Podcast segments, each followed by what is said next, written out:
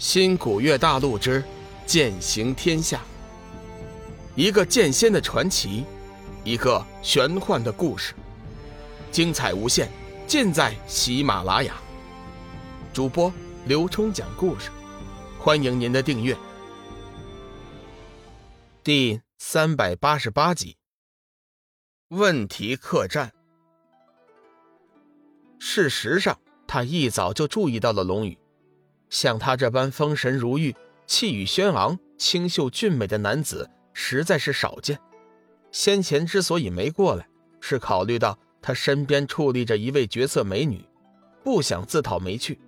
这会儿猛然发现他眼睛老往自己这边看，所以也没了顾忌。不过老板娘并没有在龙宇的面前卖弄风骚，而是先给众人做了一个万福，随后拿起酒壶。给众人斟满酒杯，轻轻地说：“奴家敬各位贵客一杯，希望各位贵客能给奴家一个面子。”龙宇淡淡一笑：“老板娘盛情，我们自然不会推却。”说着，龙宇便招呼众人干了杯中酒水。老板娘妩媚一笑，说：“多谢公子赏光。”老板娘客气了。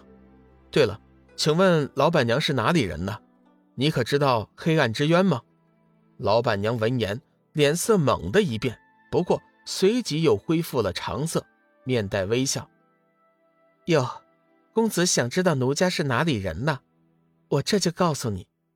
说着，老板娘便走近一些，俯下身子，将嘴巴贴在了龙宇的耳朵上，吹着热气，神情极为暧昧。冷风看在眼里，怒在心头。寒水这个混蛋！居然敢当着幻月仙子的面和别的女人调情，实在是叫人无法忍受。他正要站起身去趁机教训龙宇，出了心中恶气，却不想被雷猛伸手拉住。大师兄，别急，看下去。你没听到韩水先前问的那句话吗？冷风略一回想，韩水似乎问了老板娘一句关于黑暗之渊的话题。莫非这老板娘和黑暗之渊有关系？冷风何等聪明，略一提醒就想到了事情的关键。不错，龙宇确实从这老板娘的身上感应到了一丝类似于黑暗之渊的气息。不过这丝气息十分古怪，时而出现，时而隐没，无从捉摸。龙宇没头没脑的这么一问，就是想看看老板娘的反应，从此来判断自己的推断。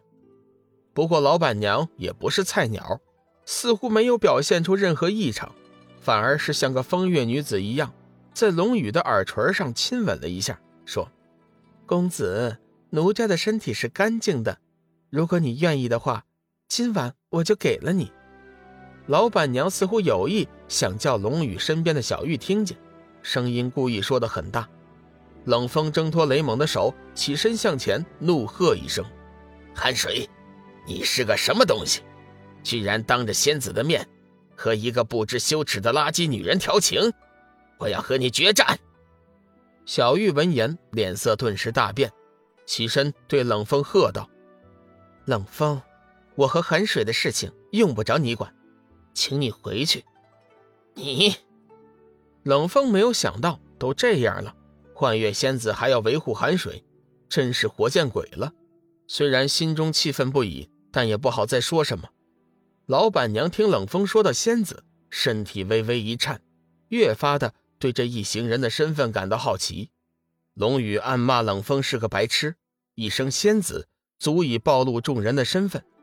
老板娘，请你自重。龙宇也感觉老板娘有点过分了，伸手将其推开，冷声喝道：“老板娘不怒反笑，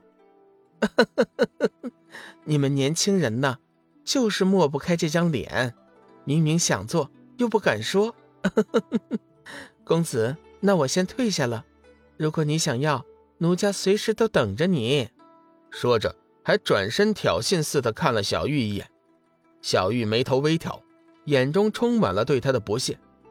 老板娘并没有返回内堂，而是径直走向了百灵山三人桌前，娇笑一声，对那蓝袍男子说：“仙师。”奴家再陪你喝上一杯，你可赏光啊！说着，便端起一杯满酒，一饮而尽。两朵红云浮霞，更是惹人怜思。蓝袍男子微微一笑，同样是满饮了一大杯。随后，老板娘弯下身子说：“今晚仙师到我的闺房来哟，我保证叫你欲仙欲死。”老板娘这会儿却是用了两人才能听到的声音说话。蓝袍男子心中大喜，急忙低声答应。老板娘直起身子，娇笑一声，便转身离开了。临上楼梯的时候，傅佑转身看了龙宇一眼，嘴角扬起一丝神秘的微笑。等到老板娘的身影彻底消失后，小玉急忙压低声音问道：“寒水，莫非这个老板娘和黑暗之渊的生物有什么关联吗？”小玉是个明事理的女子。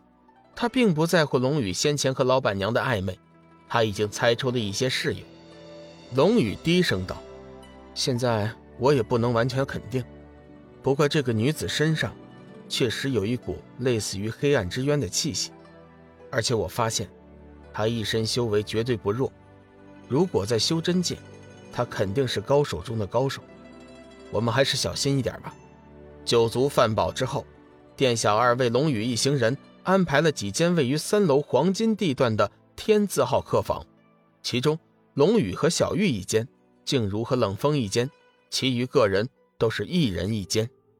雷猛见静茹拉着冷风走进了房间，顿时想起了那天晚上自己看到的那一幕，犹豫了一下，他和王少换了一下房间，他不想住冷风和静茹的隔壁，他怕晚上再次听到静茹欢愉的呻吟。他清楚地记得，那天晚上静茹的呻吟就像一把尖刀一样，一刀刀地刮着自己的心。傍晚时分，志远敲开了龙宇和小玉的房间，嘿嘿一笑：“老大、大嫂，我没有打扰你们二人世界吧？”龙宇笑骂说：“有事就说，你这个时候来找我们，多半是有什么大事吧？”志远关上房门。在房间内撑起一道结界，肃然道：“老大，这个客栈确实是有点问题。刚才我运功的时候，无意中感应到了一股血腥味。